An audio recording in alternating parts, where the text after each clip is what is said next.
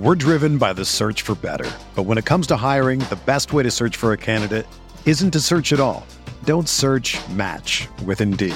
Indeed is your matching and hiring platform with over three hundred fifty million global monthly visitors, according to Indeed data, and a matching engine that helps you find quality candidates fast.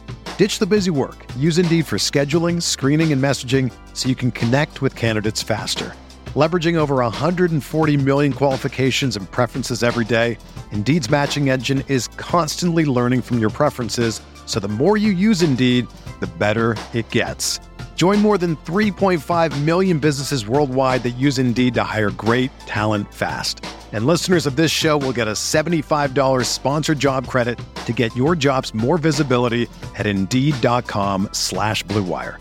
Just go to Indeed.com slash Blue Wire right now and support our show by saying that you heard about Indeed on this podcast. That's Indeed.com slash Blue Wire. Terms and conditions apply. Need to hire? You need Indeed. This podcast episode is brought to you by Coors Light. These days, everything is go, go, go. It's nonstop hustle all the time. Work, friends, family expect you to be on twenty-four seven. Well, sometimes you just need to reach for a Coors Light because it's made to chill. Coors Light is cold lagered, cold filtered, and cold packaged. It's as crisp and refreshing as the Colorado Rockies. It is literally made to chill. Coors Light is the one I choose when I need to unwind. So when you want to hit reset, reach for the beer that's made to chill. Get Coors Light in the new look delivered straight to your door with Drizzly or Instacart. Celebrate responsibly. Coors Brewing Company, Golden, Colorado. We're here.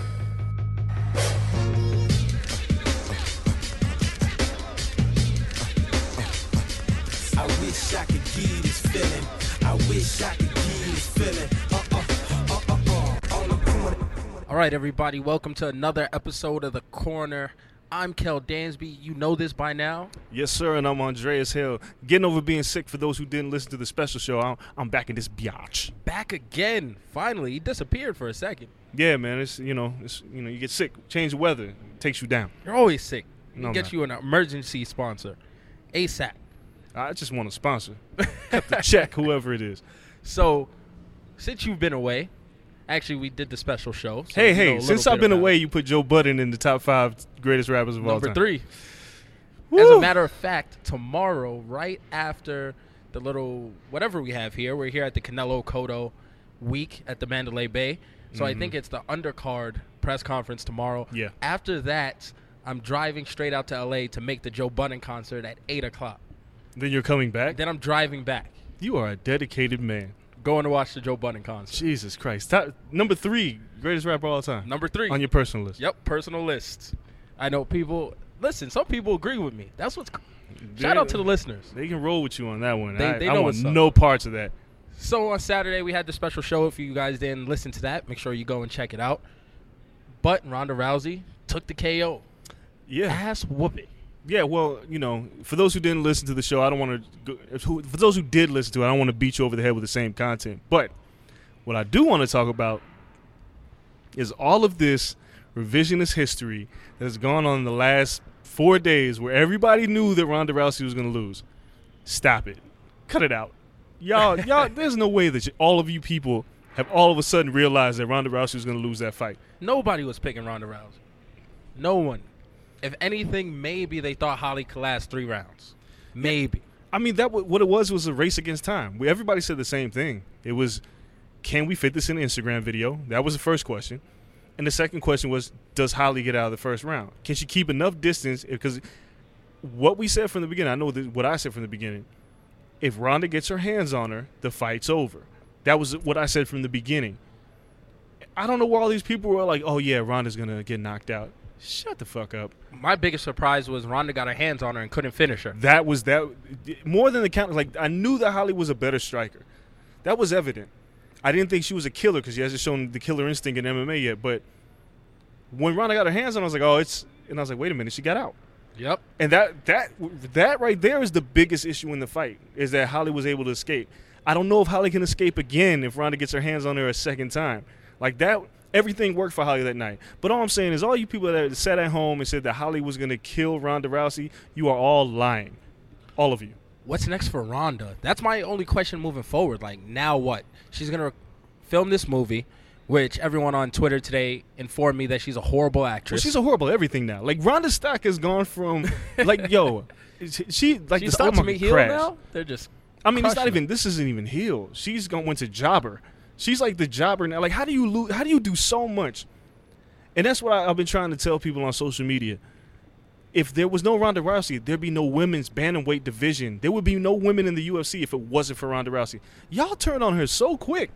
It ain't take nothing but, what, three days? It, Maybe it took, sooner. Dude, she, yeah, as soon as she hit the ground, people were like, ah, fuck Ronda Rousey. It's like, come on, man, chill. Let's get these memes out. It's like, but what's next for her? That's a good question. Um, I don't know.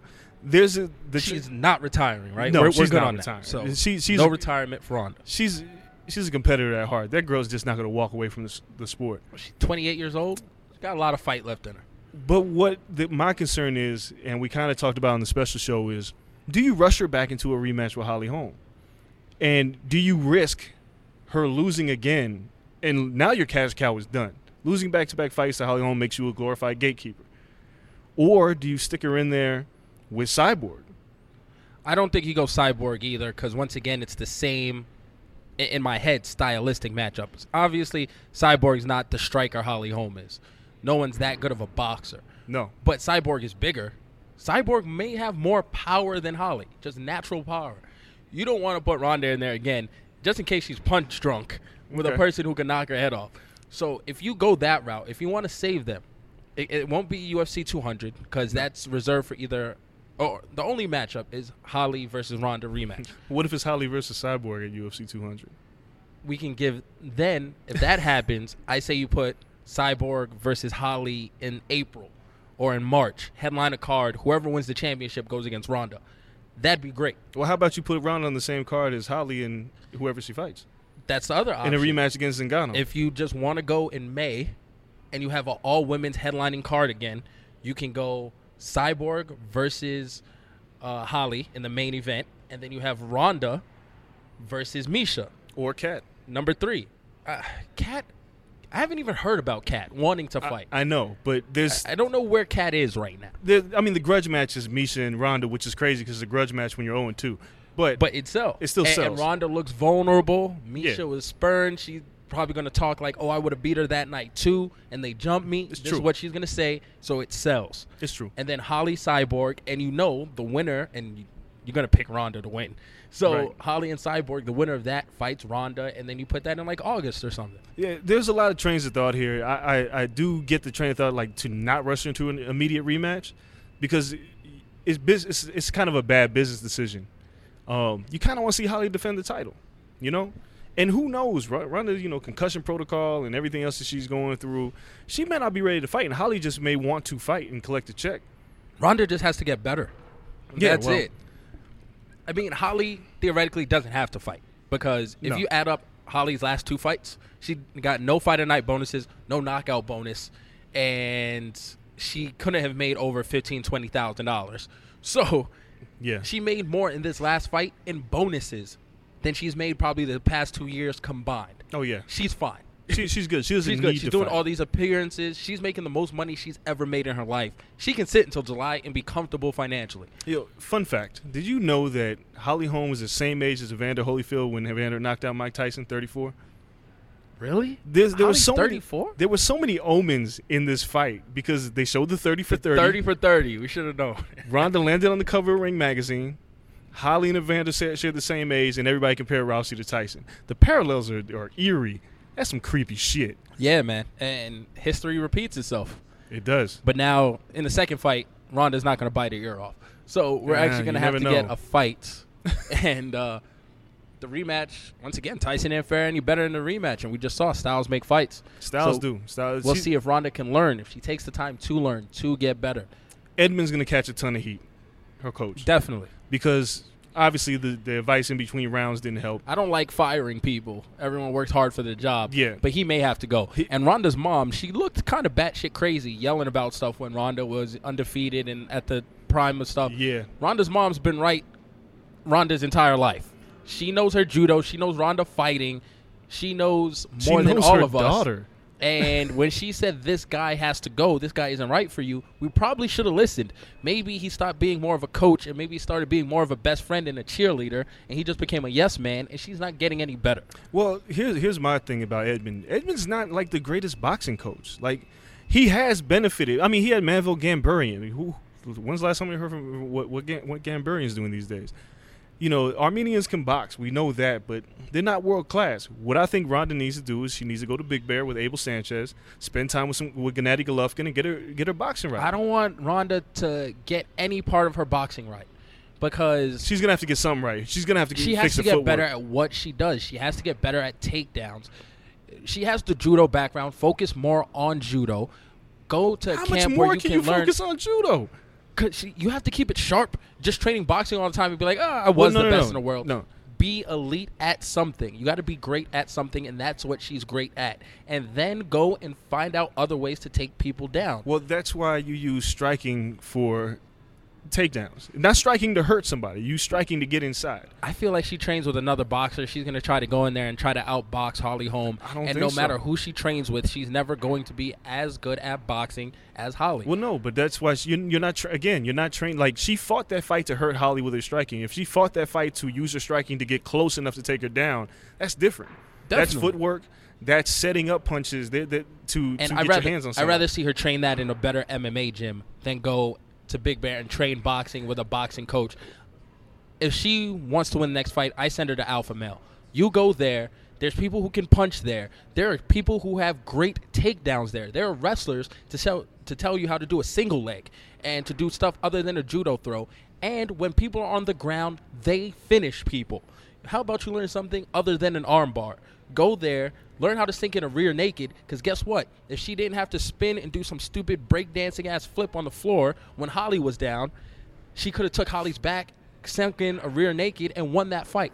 I mean, I don't think Team Alpha Male is the place for her either. That They're not world-class boxers. These guys... I don't want her to box. But what I'm saying is... Go with world-class wrestlers and just fighters. The Go best world-class M M A athletes. The best M M A striking coach is Winklejohn, followed by Dwayne Ludwig. Correct. She she may need to go up there with Dillashaw's at and work with Bang. They'll they'll pay her. But what I'm saying is her footwork was terrible in that fight. It was it was awful. She has to fix her footwork. That's one thing going up there with Dillashaw and that new camp. One, it's going to be state of the art facility. You get away from everything. But Dillashaw mimicked so much of Cruz's footwork and made it his own, and he's become such a great striker by doing that. If Ronda can learn how to do that, like T J did, then she'd be in business.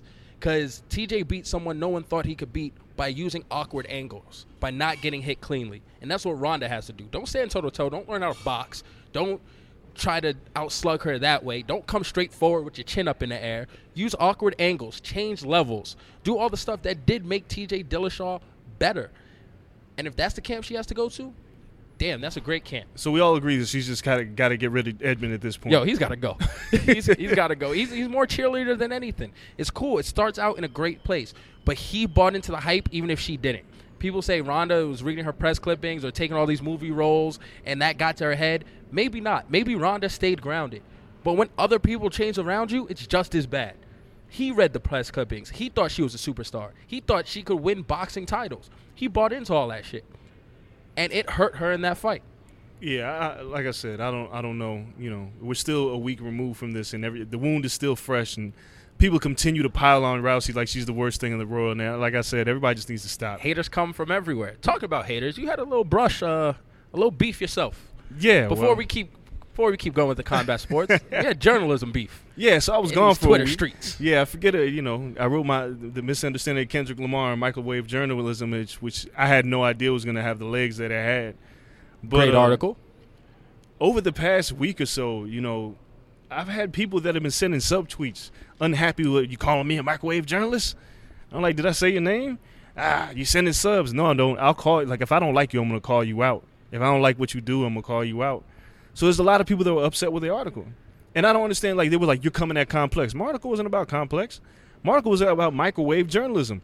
The article that uh, Justin Charity wrote for Complex had a lot of things that I took from it that I agreed with, was the problem that microwave journalism is the reason why To Pimp a Butterfly was ranked so high. So I wasn't necessarily just coming at him. I just completely disagreed with his opinions. But it wasn't about him. But everybody got their panties in a bunch. Like, it's too many emo writers. Like, forget the emo rappers. Like, get out your feelings. I'm going to draw you a roadmap so you can find your way the fuck out of your feelings. Chill with that shit. Yo, I tell you, journalist beef is going to be, like, the next wave. It's stupid, man. In the man, next, like, like, three years. Because I swear, like, Twitter is so based on character and words and writing of words, and that's what we do for a living.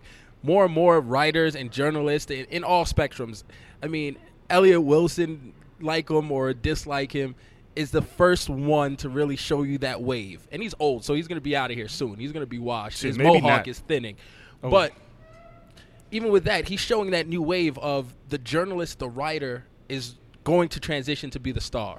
Like, he wants to be on stage. He's doing the laugh, and he's hosting live podcasts, and people are showing up. We see tons of people from Loudspeakers Network, hopefully us here in the immediate future, hosting live podcasts, people showing up, selling out places just to hear us speak. That's the new wave.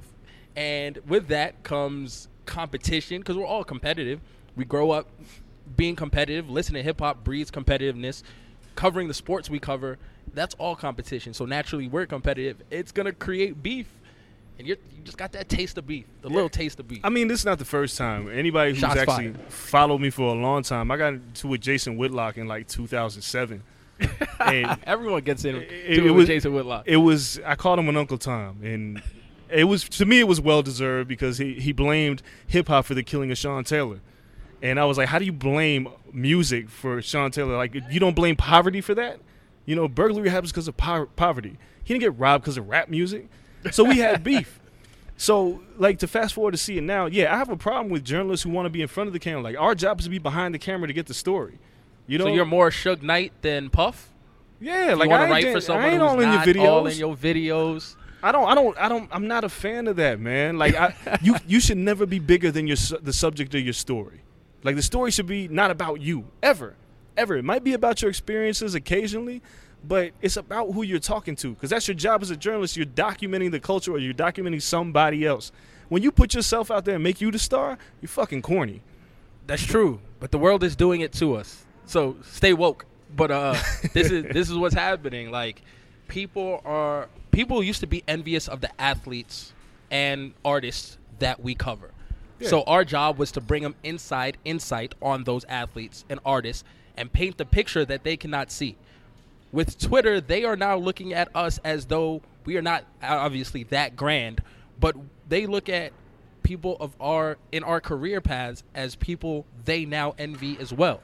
We get to be at these events, on stage at these concerts, whether we're on stage or side stage, but we tweet these pictures.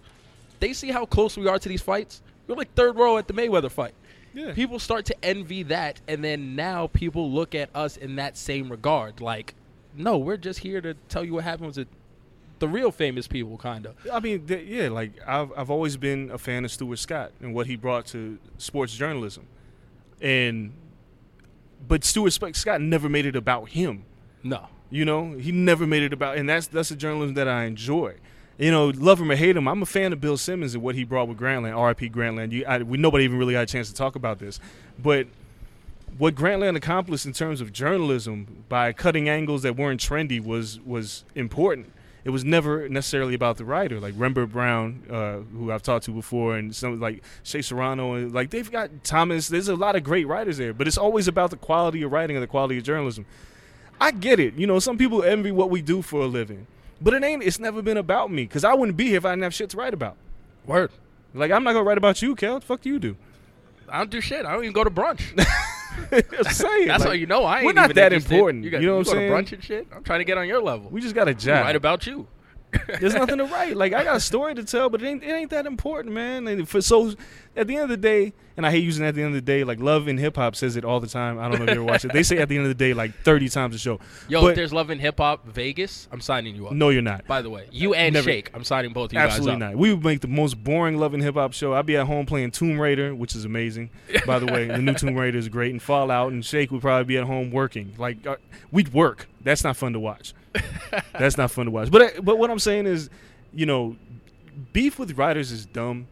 And bloggers that want to be groupies and want to be rubbing up against, like, you know, celebrities and, you know, it's like, stop all that corny shit, man. Like, just do your job. And if you fit, if the shoe fits, wear it. Like, when people are like saying, why don't you just call me out? I said, if the shoe fits, I will call you out. But some of y'all are just mad and insecure. Deal with it. Calling themselves out. Yeah, shut the fuck up. That's one thing you always got to know as a journalist. I, I was thankful enough to learn it early, and that's because I've had people older than me kind of like show me around and this is what you do, this is what you don't do. But you have to know that you're going to outlast everyone that you're covering. So as big as they are, as famous as they are, you can be in a room with anyone. There's a shelf life to what they do, and your shelf life is longer than theirs. Yeah. So a fighter is only going to be great until forty-something. You're going to write until you're seventy. So don't put all your eggs in one fighter's basket. Don't try to be best friends. Don't hitch your entire career to someone and try to be on stage and be overly cool because you're going to be around when they're gone. Like, I see people, and Floyd is done, and I might not see him at another fight. Right. Because you were around to cover Floyd, and you hitched your whole bandwagon to the T M T thing, and it was a great run. You had fifteen years of exclusive access and parties and a lot of cool shit. Strip, throwing monies at strippers at five in the morning. But now what are you doing? Nothing. You can't get into anything. You put everything in that basket, and you have to know this goes on further than people. So being a groupie never pays off. Nah, man. And like I said, like you're right. The shelf life is short. Like I can write forever. You can't play ball forever. You can't fight forever. You can't rap forever. Nah. Some of y'all ain't going to make it out of your first album. So why why we spend so much time idolizing and hugging, like we, we love the nut hug. Like here, like, pause, pause, pause. Yeah, but no, I'm serious. Like some some of you some of you journalists would carry somebody's nuts if he asked them to be carried, just so you can get into the party. Ever so gently. Ever yeah, but it's not my style. It's just too many cats that do that these days. Like write, be a dope writer. Like I learned a long time ago, I don't even need to interview to write write a dope story. But some of these cats, they hitch their whole wagon to one person. So what if that person loses? Like, if you hitch your whole wagon to Ronda Rousey, you look like an asshole right now. I said that same thing yesterday. It was crazy because uh, we were here at Canelo Cotto, and it was the Grand Arrivals, and it was like a crazy mosh pit-style mob to get quotes when they came to the Grand Arrivals. And I was like, I was texting uh, Rob from B S O, my editor, and I was like, yo, I'm going to write a story, but I'm not getting trampled to get a quote. I was like, I don't understand people who can't write their opinion and paint a picture without a quote. Like, it'd be great to have a quote, and I happened to get my quotes today when there wasn't a stampede. Right. So now my story's even easier. But yesterday, people dying for a quote because there's no order and anything like that, and they're so thirst for something. It's like, yo, just be a writer. Be a journalist. You can create something out there. I'm not getting trampled. It's like my story's going to be good regardless. So if someone gives me access or not, like I can – I am thankful enough to be at these fights, to be – in media row and get these quotes and to see stuff from a couple rows back. But if I had to cover this on pay-per-view, online, or however I may have to watch the fight, my article is going to be just the same. It's yeah. going to be just as good. So uh, talking about all this beef and everything, wrapping this up, Floyd squashed the beef this week. Um, I don't, Ronda. I, I don't know if we necessarily call this squashing the beef. He squashed the beef. I call it's it taking the high road. I call what Floyd did is, I mean, he may he may have said what he said, went back and was like, man, fuck her. But we don't know. What, what Floyd did was was classy. You know, like he, he even offered, hey, Ronda, come to my gym. There were no shots fired. Because, because there's money in that, by the way. Of course. Floyd's not Floyd an idiot. He's not dumb. Come come to my gym. Like, trade, trade at the Mayweather gym so I can put your name on this marquee and more people will come here. Let's start getting high-class M M A fighters in here, too, to make me some damn money. The new Floyd doesn't have to get under your skin to sell a fight. Like, Floyd's been able to sell a fight against a refrigerator, which is something that Canelo and Cotto haven't been able to do. They've been having a hard time selling this fight. Floyd has realized right now is like, I need to become a businessman. And Ronda Rousey, there's money there. And the truth is, is that, you know, this is business. Us saying, I mean, Ronda, I know, took it a lot more personal than Floyd did. But why take, why kick her when she's down? She lost. Everybody loses except Floyd Mayweather. You know what I'm saying? So it's like, why he didn't need to do that. I don't know if they squashed the beef. I don't know if Ronda's sitting at home. The beef is squashed. Because Ronda now can't say anything back to Floyd without looking like a complete asshole. Well, I mean, because he was so nice. Like, even if she comes, she wins the title back and all that, she can't say shit to him because he was so nice already. Well, he squashed it on his end alone. She's well, just going to look stupid. Like, okay, so he was so nice to you when you were down, and then now you're back on top, so you're going to talk shit. Like, he was the guy who was nice to you. He didn't kick you while you were down. she she'd look horrible in that situation. No, I do. He effectively squashed the beat. I agree with you. There's there's this one angle that is always going to be cut, and Ronda's always, like we've we've actually debated about on the show, is there's still the domestic violence angle, and Ronda's still going to be picking nitpicking at that. She needs yeah. to let that one go. I mean, after the tables were turned on, yeah, first. after the tables were turned on her, it's made her look bad. So I mean, what she should do is go to the big boy mansion and meet Floyd, and have a sit down conversation. Respect the craft. Don't you don't have to respect each other. Respect the craft. What that man has done, it kind of puts it in the light. As dominant as Ronda Rousey's done, Floyd's been doing this for a lot longer than most people. These kids have been living. Like, respect the man's craft. You ain't gotta like him, but going forty-nine and oh was not really an easy task. And it's not the forty-nine and oh. It's the years, because he never aged in the ring. Yeah. You know, because Chocolatito's going to go forty-nine and oh probably like next year. And nobody's really going to say anything about it because he's not going to retire. But Floyd has done this as longer, longer than Kobe. And Kobe's not at the top of his game anymore. Yeah, it's been around the same time, which is crazy. It's like a Floyd year Floyd won apart. His first World Title in ninety-six, right? Yeah, nineteen years. Kobe, yeah, twenty. So, I mean, it's crazy to see what Floyd did, and he might not be done, first off. I think he is. But he's done. He's we'll, done. We'll see. He's um, done. He's done. He's done. But with Ronda, if she does go to Mayweather Gym, just take him up on an invite. Don't train there. But yeah. you got six months until your next fight, seven months. Yo, go spend. Go spend three weeks. Just chill. Let him, watch the film with Floyd. Hey, what do you see? What did Holly do to me? Go get on the mitts with his uncle. See how someone really holds the mitts. Train in there. And there's women who train at T M T. Yeah. How about you get in there and just spar with another woman? Just box. Because now, only thing she did this whole damn time was box against her trainer, who said, oh, my God, you look great. How about you go in there and actually box against another individual who's a power, or, or at least a pro boxer, who's a female, and then take your shots and be like, oh, shit, this is what I got to train for. Yeah, no, you're right. And speaking of other beefs, though, Uh, more beef. Floyd Mayweather and Adrian Broner have been going at it. It's too many publicly. Damn beefs right now. Yo, isn't it? Bro, Broner's an idiot for this one, by the way. Um, unless he's building up. What? I, I don't know. Like, unless he's he taking a stake in, yo, if Floyd comes back, I want him to fight me. But Broner's resume doesn't justify that. So no. um, I wouldn't mind seeing Broner versus Errol Spence, if that's the case. To get his you know, ass beat? Yo, let, you want to talk shit to Floyd? Let Floyd send out his youngin'. Go beat his ass. Might as well, right? I mean, that, that'd be great, and then Errol Spence doesn't have to talk. He doesn't have to be the, the bad guy in his first primetime showcase. Floyd can talk trash to Broner. Broner can talk trash to Floyd. It'd sell, and Errol Spence will go in there and be the guy who settles it. So here's the thing about this. Makes money. What, what Broner's been saying, it sounds like the butthurt kid whose dad gave him a whooping, a verbal lashing publicly, because he's been acting an ass behind the scenes, and dad was like, hey, man, you keep acting up when we curse you out in public. And that's essentially what Floyd did. Is like, hey, Adrian, like, you're being a dick, and I'm going to call you a dick in front of everybody. And Adrian's like, man, Floyd, why you have to go and do that? And then he would curse, and then he just kind of say, like, come on, big bro. Like, Adrian just needs to chill out. He's at the point in his career. He needs to focus on but fighting. Listen, nobody cares about Adrian Broner more than Adrian Broner.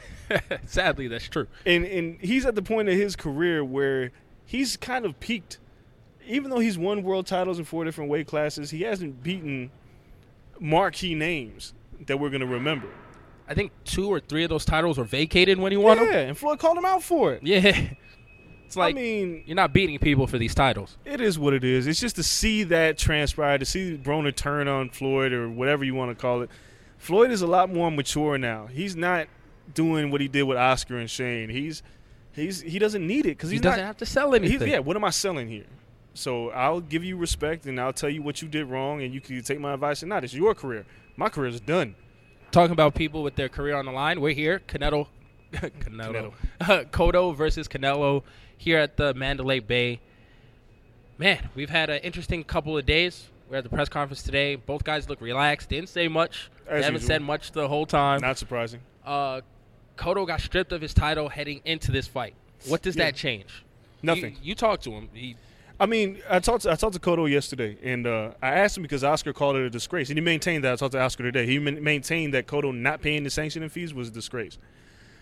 Cotto feels different. eight hundred thousand dollars step-aside money for Golovkin so he could do this fight, and three hundred thousand dollars of W B C wanted. So that's one point one million dollars to keep his world title. Here's the problem. Neither of these guys are going to fight Gennady Golovkin anyway. Nope. Because the timeline is fifteen days after this fight. They have to decide whether they're, they're, whether or not they're going to fight Triple G. Both of them have, have, in so many words, said it's never going to happen. So why keep the titles? Why pay one point one million dollars to hold on to something for fifteen more days? Take the money. Yeah, That's just, the key. Just keep your money, and, and then let the title be vacated. Triple G can have it. And then when you're ready, he's gonna get it Canelo, anyway.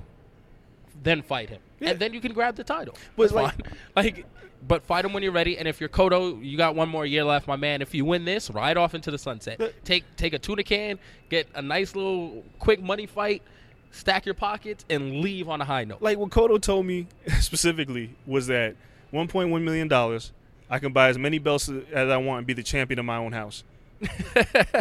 And I mean, it's, it's for real, because honestly, how many people are watching this fight to see who wins the title? No one. No Casual one fight fans don't care because when There's Floyd, so many damn titles. When Floyd Mayweather fights, nobody knows how many. You see a bunch of belts, you don't know what they are. W B C, Diamond, Super, the Ring. Like, there's so many titles that nobody gives a shit about. If there was one title, I get it, but there's a billion of them. And I mean, exactly. There's only four major sanctioning bodies, but nobody cares. Cotto and Canelo is a fight that fight fans want to see, period. It doesn't need to be for any titles. And if and, Cotto and, and, wins, he's going to make so much more money. Like, just, it, furthermore, who cares about a belt? Furthermore, they're fighting for middleweight titles, and both these guys aren't weighing one hundred sixty pounds. They're fighting at a fucking catch weight. Yeah, it makes no damn sense. Don't don't ask me so about that. So it's like, that. hey, keep a title that you shouldn't be fighting for, for one point one million dollars. And truth be told, if both of them are going for that mythical Floyd rematch, that Which is out there. there. Um, hey, I, if it makes dollars, it makes sense.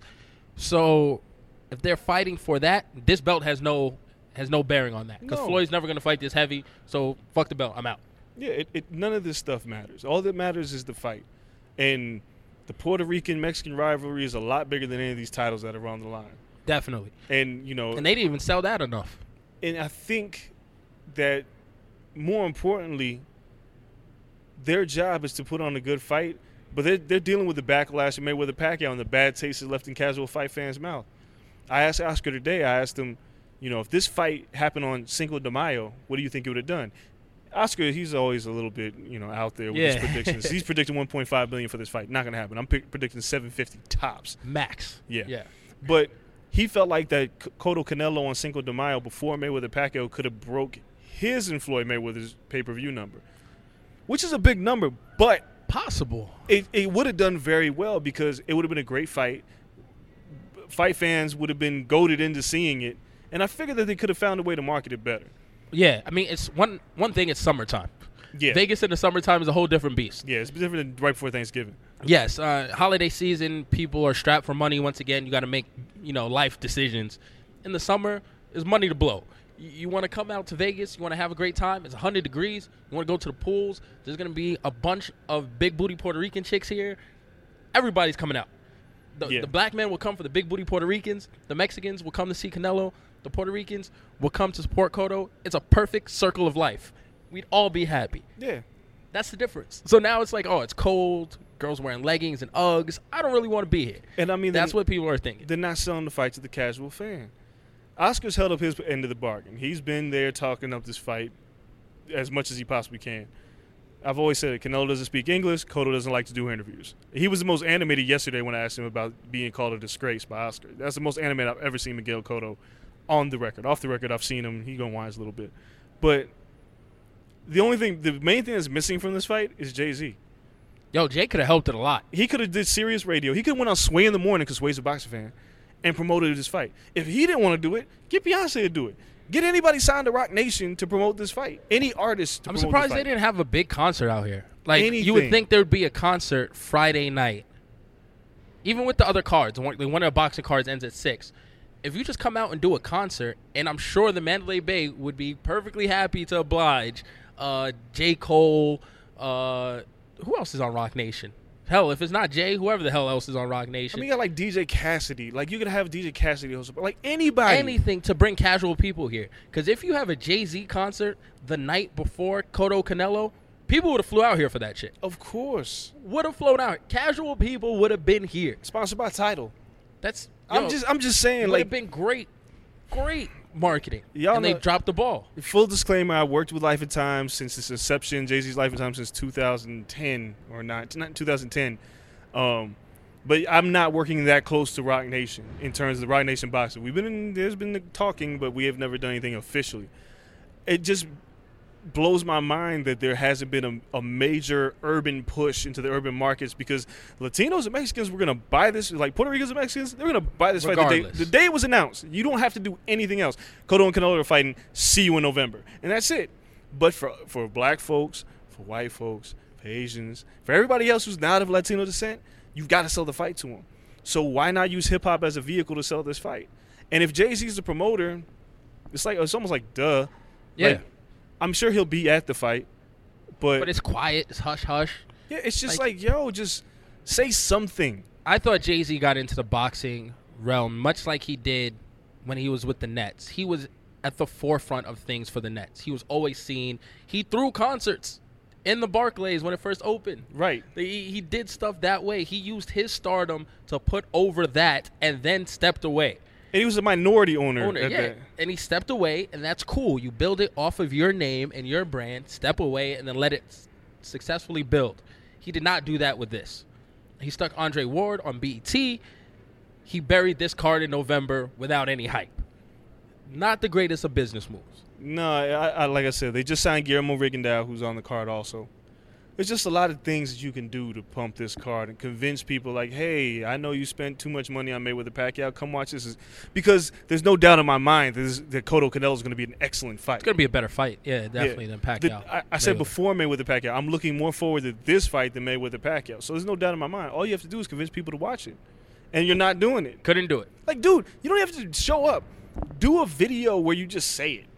Like do any, like do a YouTube clip where you say, hey, ha ha, this is Jay-Z, by the fight. Ah. Uh, see you in Vegas. Like that's it. And it's anything, but there's been nothing. Dropped the ball, but so far being here, being in the atmosphere is going to be a great fight. Uh, the Mexican and Puerto Rican fans are here. It's pretty dope to see. Hopefully at the weigh-ins we really get that, that sense of like, yo, it's it's that good split yeah. cultural rivalry, and we feel the buzz and we get excited for Saturday. And uh, we'll see. But casual fans, I, I don't think they're feeling it yet. No, they don't. They, it's not. It's not really being pushed for them.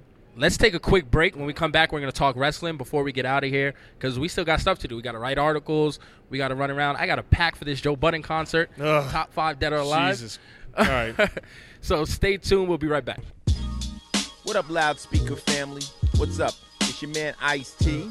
And I'm the co-host, McBenzo. And we're here to tell you that if you love podcasts like The Combat Jack Show, The Tax Season, The Brilliant Idiots, Fan Bros in the Corner, yeah, then you're definitely going to want to check out our podcast, The Final Level Podcast. The Final Level Podcast is where you're going to get to talk about the latest movies, games, T V shows, and sports, but delivered from two O Gs who give less than zero fucks about how you feel. We don't hold shit back on this podcast. It's, it's the, the hardest, hardest podcast, podcast on earth. On iTunes, SoundCloud, Stitcher, which is real close to Snitcher, but it ain't.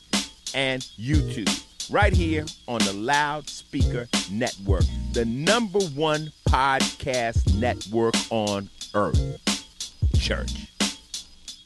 All right, everybody. Welcome back.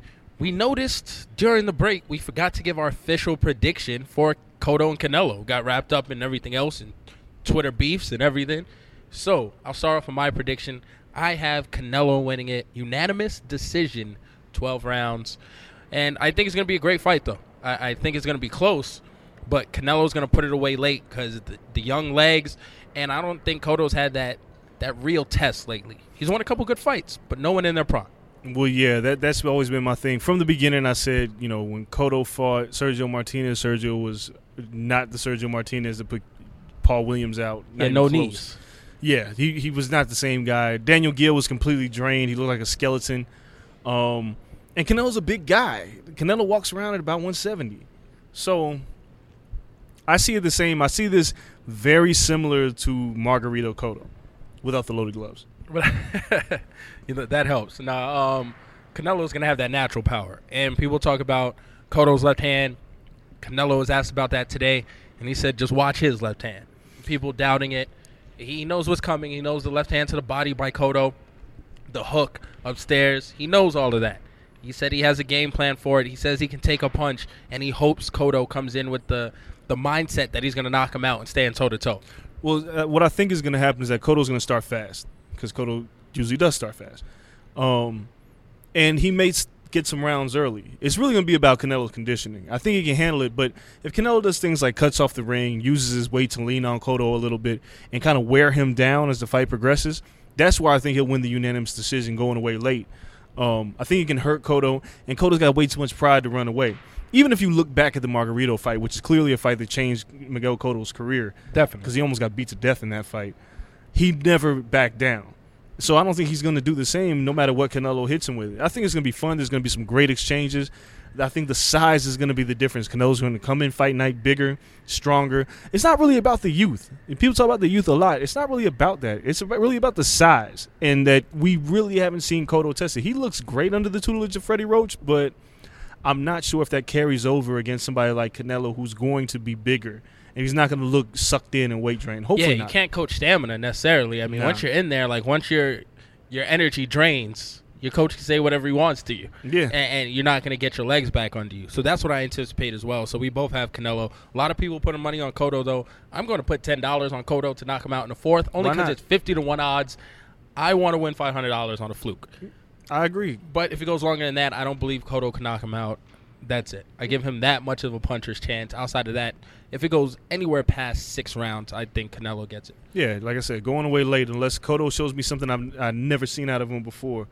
Um, but, again, I think it just will be a great fight. So th- there's our official prediction. I got Canelo, u- unanimous decision twelve, like one fifteen, one thirteen, and a couple of one sixteen, one twelves. Oh, I agree completely. Uh, let's start talking wrestling.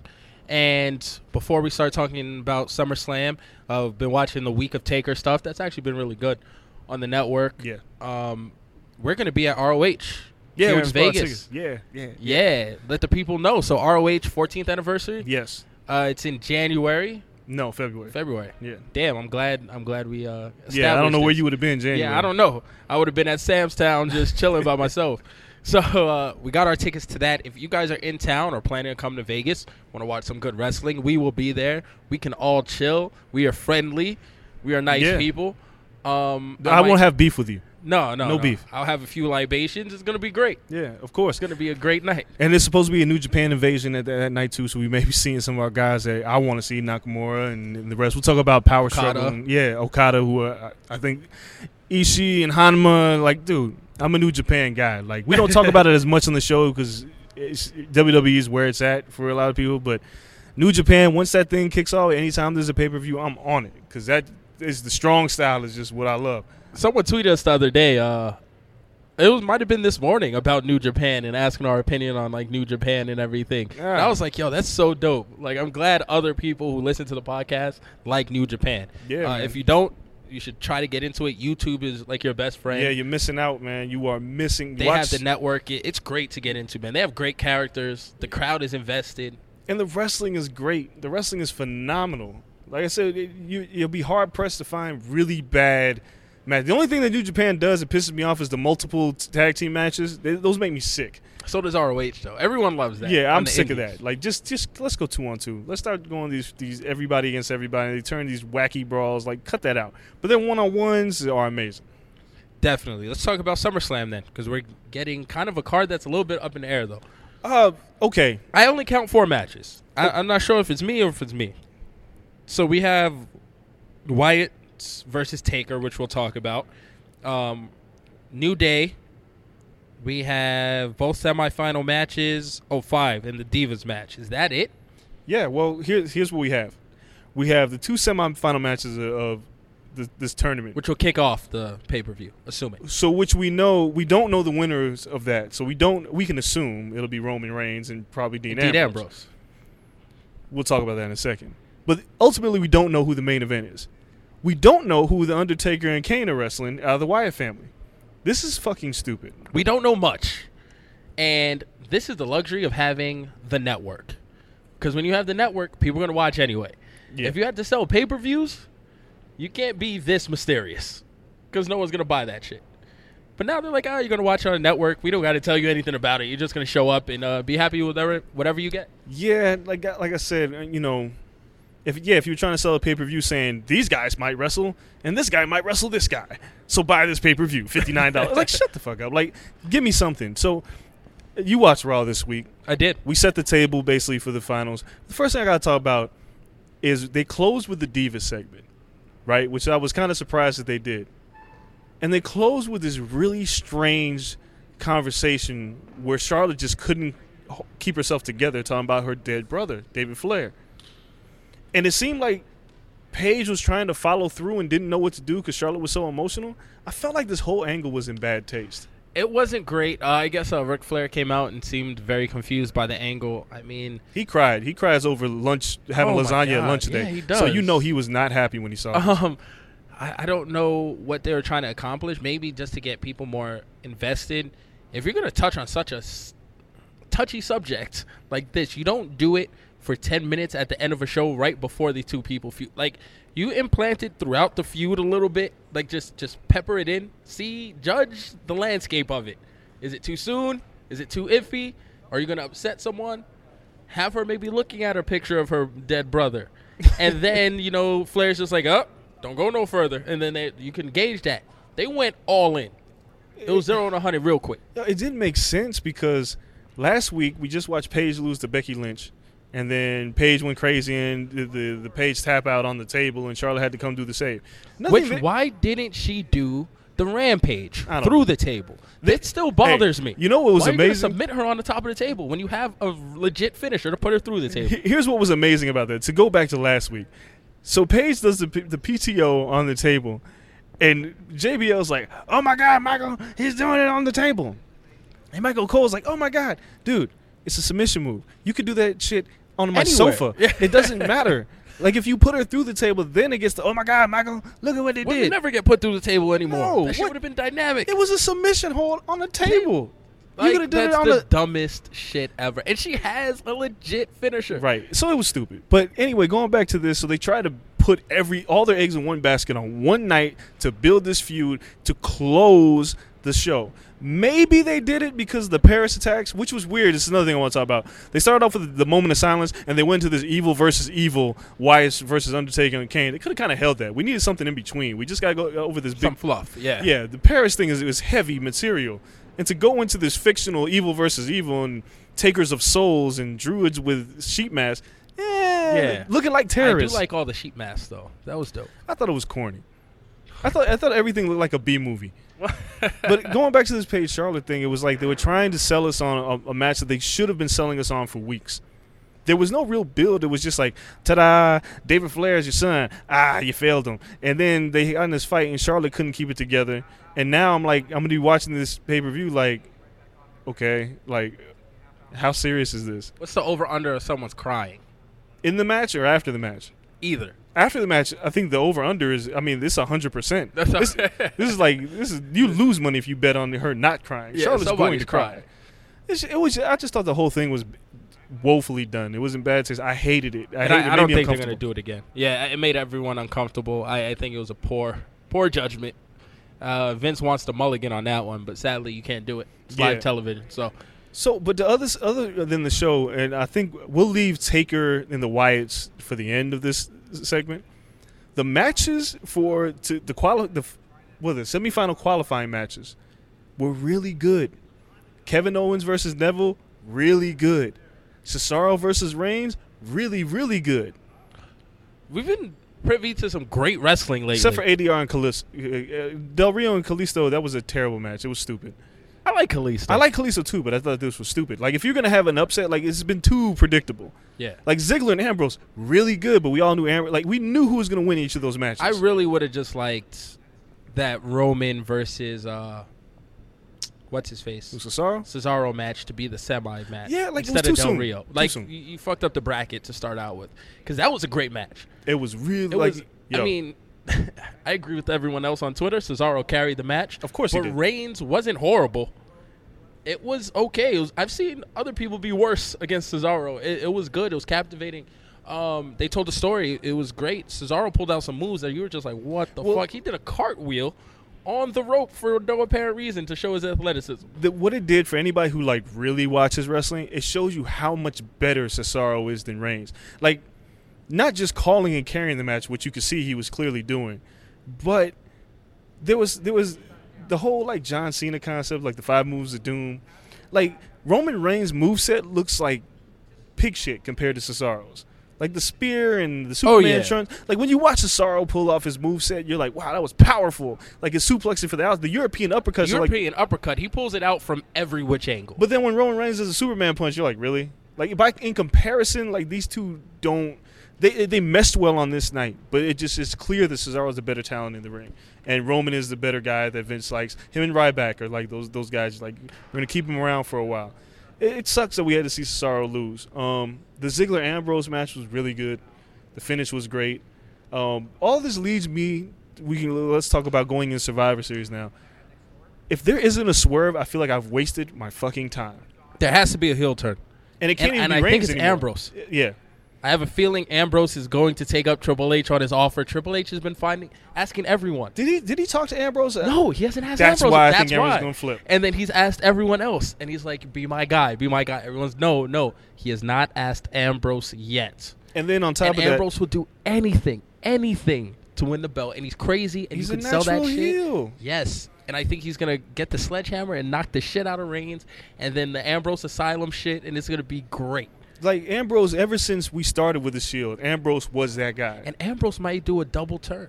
Like, Ambrose might turn on Reigns and looks like he's aligning with Triple H, and then the next night on Raw, say, fuck the authority and go bananas and just go rogue, which would be yeah. amazing. It would be amazing. Because Seth would come back as the authority's guy. Well, he's Ambrose not, would wait, be a wild no, card. No, no, no, no. Rollins is coming back as a face. Oh, that'd be great. I mean, uh, against uh, Triple the, H. I mean, the authority's going to get a not, guy. Not even against Triple H. Just real quick. There's, if you looked at the little tweet that Rollins posted, there is no way in hell that you're going to keep the fans from che- cheering Rollins when he finally comes back. You're going to have to fight the fans on this one. It's yeah. not going to work. No, I, the authority has to have a guy. I don't know yeah. who their guy is. It but might, the, yeah, it might, might be, be Brock Andrews. or something. I don't know. I don't, I don't know. know. I don't know who the hell the maybe guy is. Maybe Kevin Owens. I don't know. Yeah, maybe. Kevin Owens fits the bill. Yeah. But I think Ambrose is just going to go rogue. Everyone. Just fuck it. And he's just going to – he cut that promo for a reason. Ambrose Asylum. I'm turning on Reigns. I'm turning on the authority. I'm turning on everybody. And then Reigns has to build his way back up, and it creates a pretty decent rivalry. Is this anything other than us going vanilla with this and then cutting him straight through? It's like anything anything than having just a regular, he won, he won, hey, and then Roman Reigns wins, and that's what we thought yeah, in nah, the first place. I don't want to do see that. that. Did Sheamus cash in, though? Well, that's the other thing. We haven't even talked about Sheamus. So it's like the Sheamus cash-in is almost inevitable. They've held the Money in the Bank briefcase for a reason. If this isn't good enough to use it, you're never going to use this shit. Well, nobody gives a shit about Sheamus. That's my only problem. I don't care. Just have them chase Sheamus. Because they I like, for it. a second, they like that Ambrose uh, uh, Owens feud. Well, that that's looked a like great it was feud. building up yeah. to the I C title before Seth went down, obviously. So now it, it seems like you might scramble and put Ambrose in a feud with Reigns, and Kevin Owens got to find some other shit to do. But not if Sheamus cashes in. Neither of those two win it, and Ambrose and Kevin Owens go about their business, and then Reigns has to battle Sheamus. I mean, let's all agree. Like, if this thing just plays out very straightforward, it sucks. Yeah, and they've done that to us before, which would be horrible.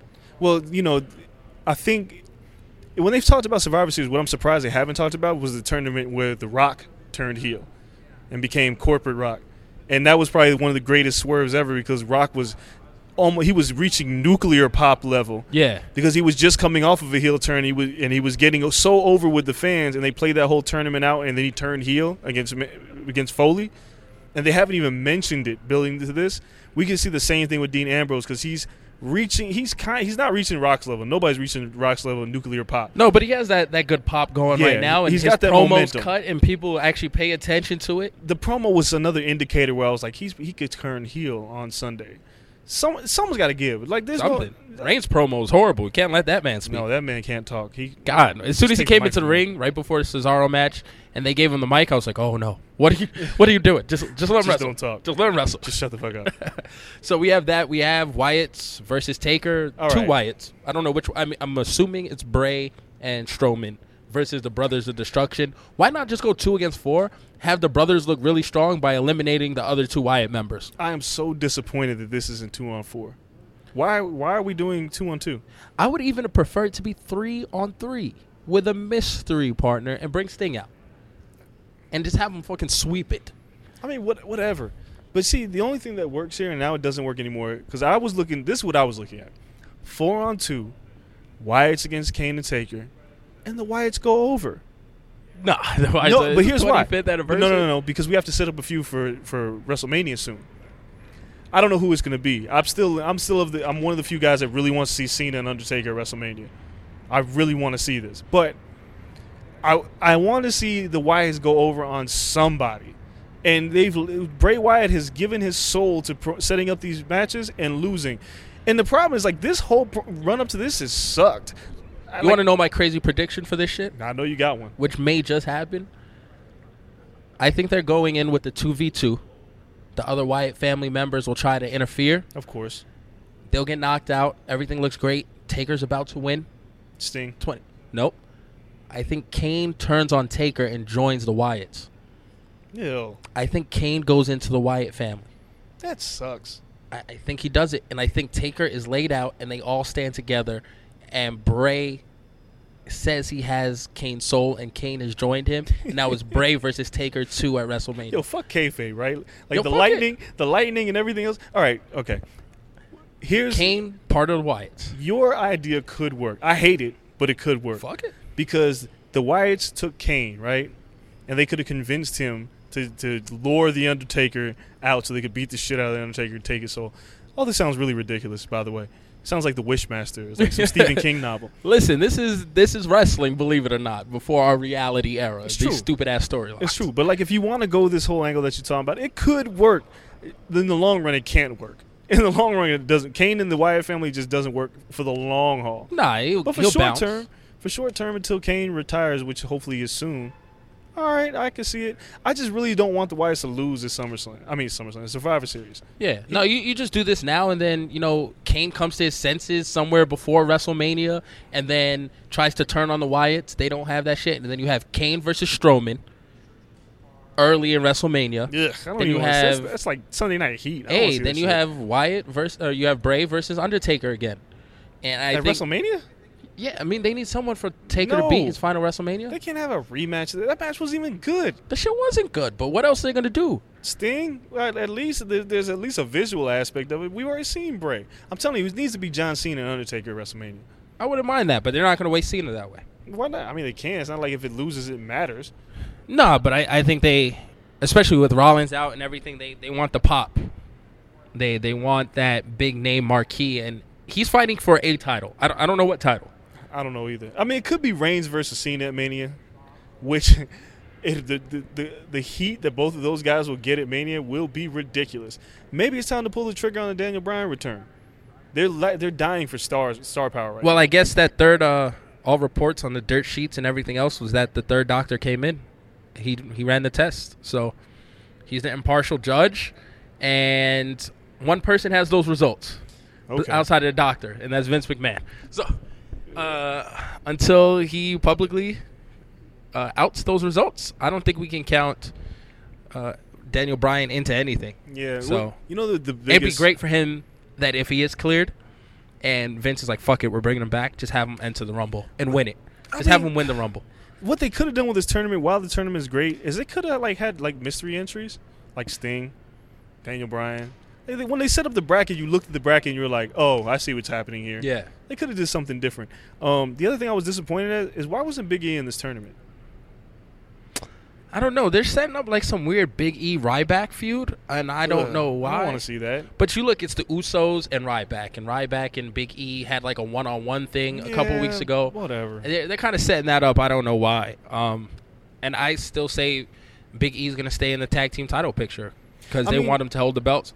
I'm just saying he, he would have been meaningful to add into the tournament because the New Day are so over right now. Right yeah. now, you know, it, it, I don't know. Like having Tyler Breeze in the tournament was dumb because you knew he wasn't going to win anything. Then he ends up wrestling R-Truth on Monday Night Raw, and you're like, what the fuck is this? There's other ways they could. Why have does R-Truth still wrestle? He put out a rap album this year. You know that, right? Did he? Yes. Is it good? I haven't listened to that shit. Shake needs to review that on Two Dope Boys. Ugh, uh, I just know he put out a rap album. like when we when I interviewed him a while fire. ago. You're just missing out on a classic. I don't think What's Up is on there because that's like classic R-Truth. Okay. So there's other R-Truth. It's like new trap R-Truth. Trap like, Truth. Trap Truth. Like, you got Trap Drake. Holy Trap shit. Truth. Wow. Trap Truth. That's some next level shit, Kel. Yo, I'm telling you, it might be. you, you never know. You never know. Get some high level production. W W E got deep pockets. Yeah, perhaps. What else? So we talked about all the matches there, I think. And once again, there's only five. So it just feels unless really they short. Throw something, the pre-show doesn't have anything. I'm assuming there's going to be a s- traditional Survivor Series style match yeah, on the pre-show, with just a bunch jobbers. of yeah, just shit thrown in there. Well, not even jobbers, people like Ziggler. Everybody that lost in the tournament. Everyone who's not there. Ziggler, Breeze on opposite teams. You have Cesaro versus someone else. Neville. Neville. all, all those middling guys. Yeah. They'll be like, be oh, yeah, we're going to take it back to a match that nobody cares about with nothing at stake. All right, that's just what I wanted to see. Hey, Survivor Series needs that match, at least one of them. It just, it just Survivor Series lacks, like, I don't know if people follow me on Instagram where I posted the, the image of, like, Kurt Hennig, Kerry Von Erich, Rory Hawkins, like, everybody's dead that was on this team in Survivor Series. But it, Survivor Series used to be, come on, like, the day before Thanksgiving when I was a kid. And it was something to look forward to because you liked those teams. It meant something. There was meaning behind it. Now it's just like, so? Yeah. Nah, they didn't build up a storyline. And usually the storyline goes one v one, pick our teams. Yeah, exactly. Which they did on Raw. And that shit was great. And they, yeah, Reigns, they did it too and, soon. Yeah, and then it was just like, okay. And I think it would have been great for Ambrose and, and kind of um, – what's his face to pick their teams, so that would have been, and Owens to pick their teams because they're two really good characters. Exactly. So their mic skills and selling people to be on their team and to watch Owens actually have to maybe like beg someone to be on That's his team. That's what would have been and great. Swallow his pride. That shit would have been great. Ambrose too, because they were like, Ambrose, "You're a loose cannon. I'm not going to be on your team. You're yeah. fucking crazy." So it'd be like, "No one wants to team with Ambrose," and then someone would be like, "I'll do it," and then you just get like crazy ass rivalries. Yeah, it would have been fun. So you talk like Sheamus into it and all this shit. It, it would have been great. Um, but then again, they missed the boat on that. Because of the tournament, and it threw stuff in a loop, and they just rushed to put something together. Yeah. Uh, so that's really Survivor Series. Let's talk about New Japan before we get out of here. Yeah, you guys didn't get a chance about talk about Power Struggle last week. Uh, yeah. I don't think you guys have watched it yet, but uh, the only thing that I really want to talk about because the show was. Did you watch the show? I have not watched it. Okay. So you, you text me to watch it, and you then didn't. all this. Con- Canelo Cotto shit started happening, and I was just like, man, you know, people got to work. Well, I need to watch it, though. I'm trying to download it because it's available. I tried to download it on my iPad so I can watch it on my way to the Joe Budden concert. That is my plan. It's worth watching. It's not the greatest show. It's not going to win any show of the year awards. But, but they're um, setting up what's-his-face, right? Well, uh, Wrestle Nakamura and Carl Kane. Anderson were in the main event, and uh, it was really good, and Nakamura went over. And A J Styles came out setting up, it looks like Wrestle Kingdom, A J Styles and Nakamura. Great and I'm match. super amped for that. Yeah. I'm super amped for that. Even and though f- you want to see him against Okada. Well, yes, of course. But, but then what they did, which was really good, is the the Okada-Tanahashi feud has, has reached nuclear levels of heat because these two just were brawling in their tag team match. So I'm look, like looking forward to that. Um, the Super Junior Tag Tournament completed. Uh, Ricochet and Matt Sydal were a tag team against uh, Roppongi Vice. It was a pretty good match, and it sets the stage for a very interesting tag team title picture as long as they don't put all four of these tag teams in there together. Together and then have them battle it out, which they might, and then Red Dragon's going to win because they're fucking Red Dragon. And then like the Hanma and Ishii match was, a, was really good because Hanma never wins shit, and he didn't – I mean, you need to watch the match, but – it was great. It was stiff as hell. These guys were doing headbutts, like full-on head to head headbutts. They're both crazy. But New Japan is just putting on really good shows. I'm looking – one of these days I'm going to Tokyo to a Tokyo Dome show. I have to do it. That's on my bucket list now. Wrestle Kingdom's at Tokyo Dome. Like I was going to plan a Tokyo trip this year, not around Wrestle Kingdom, but just to go. But now I'm like thinking I'm going to – I'm going to slick talk my wife into going to Tokyo and be like, oh, shit, I got these tickets to Wrestle Kingdom. I'll be back. And then go to Wrestle Kingdom and leave her at the hotel. That's not bad. No, it's not bad. She'll find stuff to do in Tokyo. No, she'll kill me if I do some shit like that. You but take her to t- take her to Wrestle Kingdom. She, all right. She ain't gonna want to sit through four hours of Japanese wrestling. Yeah, why not? Why not? Wrestle Kingdom twenty seventeen. Imagine if your wife took. Well, you don't have a wife. Imagine if your lady took you to four hours of the Nutcracker. I mean, it'd be. It'd be an experience. That's all you could call it. But you'd be pissed. It's like uh, I, w- I wouldn't be happy. Thankfully. My girl enjoys wrestling. She's got into it. She's also coming to the R O H well, show that is out go. here. And she's into, like, the indie stuff and N X T and everything. Because, I don't know, like me, I guess she's a weirdo. and, and it's amazing. So If I wanted to go to Wrestle Kingdom, we'd be in Tokyo. We'd have to buy front row tickets and sit around a bunch of screaming Japanese people. Love it. Hey, I'm going. One, like I said, one of these days I'm going. That's kind of wraps it up. That's our week. We yeah, it was quick, man. Quick and easy. We got a fight to cover this week. If the fight is great or if someone gets knocked out and shit is amazing, we might have to record another special episode, a quick Perhaps. forty minutes. Yeah. The people love the special episodes. Yeah, it came, you know, we dropped it out of the blue. Um, it was late. It was but one a.m. You, there, I mean, it had to get immediate reaction because that, that shit was crazy. Word up. So if we, we could do that, it'd be a cool special episode before I hit the clubs, get my young man on in these Vegas streets, my uh, my Puerto Rican brethren out here, Boricuas in a club. I have to do some salsa, some some Mark Anthony. You know, that's that's my night plans for Saturday. And then get a nice little week uh, to hype up the Conor McGregor, or two weeks. to hype up the Conor fight against Jose Aldo. Yeah. And then after that, man, uh, we're bringing some pretty cool shows to end end the year out. I want to do a an award show, so you guys stay tuned with that. That should be fun. It should be good, and a lot of goddamn it, Kel moments. Of course. But guess what? It's only me and you picking these awards. Well, this, this will be fun. Which means I get fifty percent of the decision-making. Yeah, there's going to be a lot of vetoing going on here. So that shit's going to be fun. We have to do another uh, fan-type episode, something for the fans that are dope. And a uh, lot of lot of stuff coming up, a lot of opportunities, a lot of good stuff. So yeah, man. So can't wait. If you guys are in town for any of these fights, because there's a couple of them, hit us up, tweet us. Uh, I'll be around the strip drinking and whatnot, hanging out. Uh, we can meet up. We can chill. If you're not doing anything Sunday after one of these fights, Andreas is always at brunch. You know always. Where to find him. Yeah, just you got to figure out which brunches I'm going to. I'll have to make you a treasure map. I, there's treasures in these brunches, kids. You just guys don't understand. Dropping clues on his Twitter page. Yes. So until next week or our special episode, whatever comes first, we're out. Peace. I wish I could keep feeling. Private, kill, die, just to make a living. We underrated, we educated. The corner was our time when time stood still in gators and snakeskins and yellow and pink and taller blue.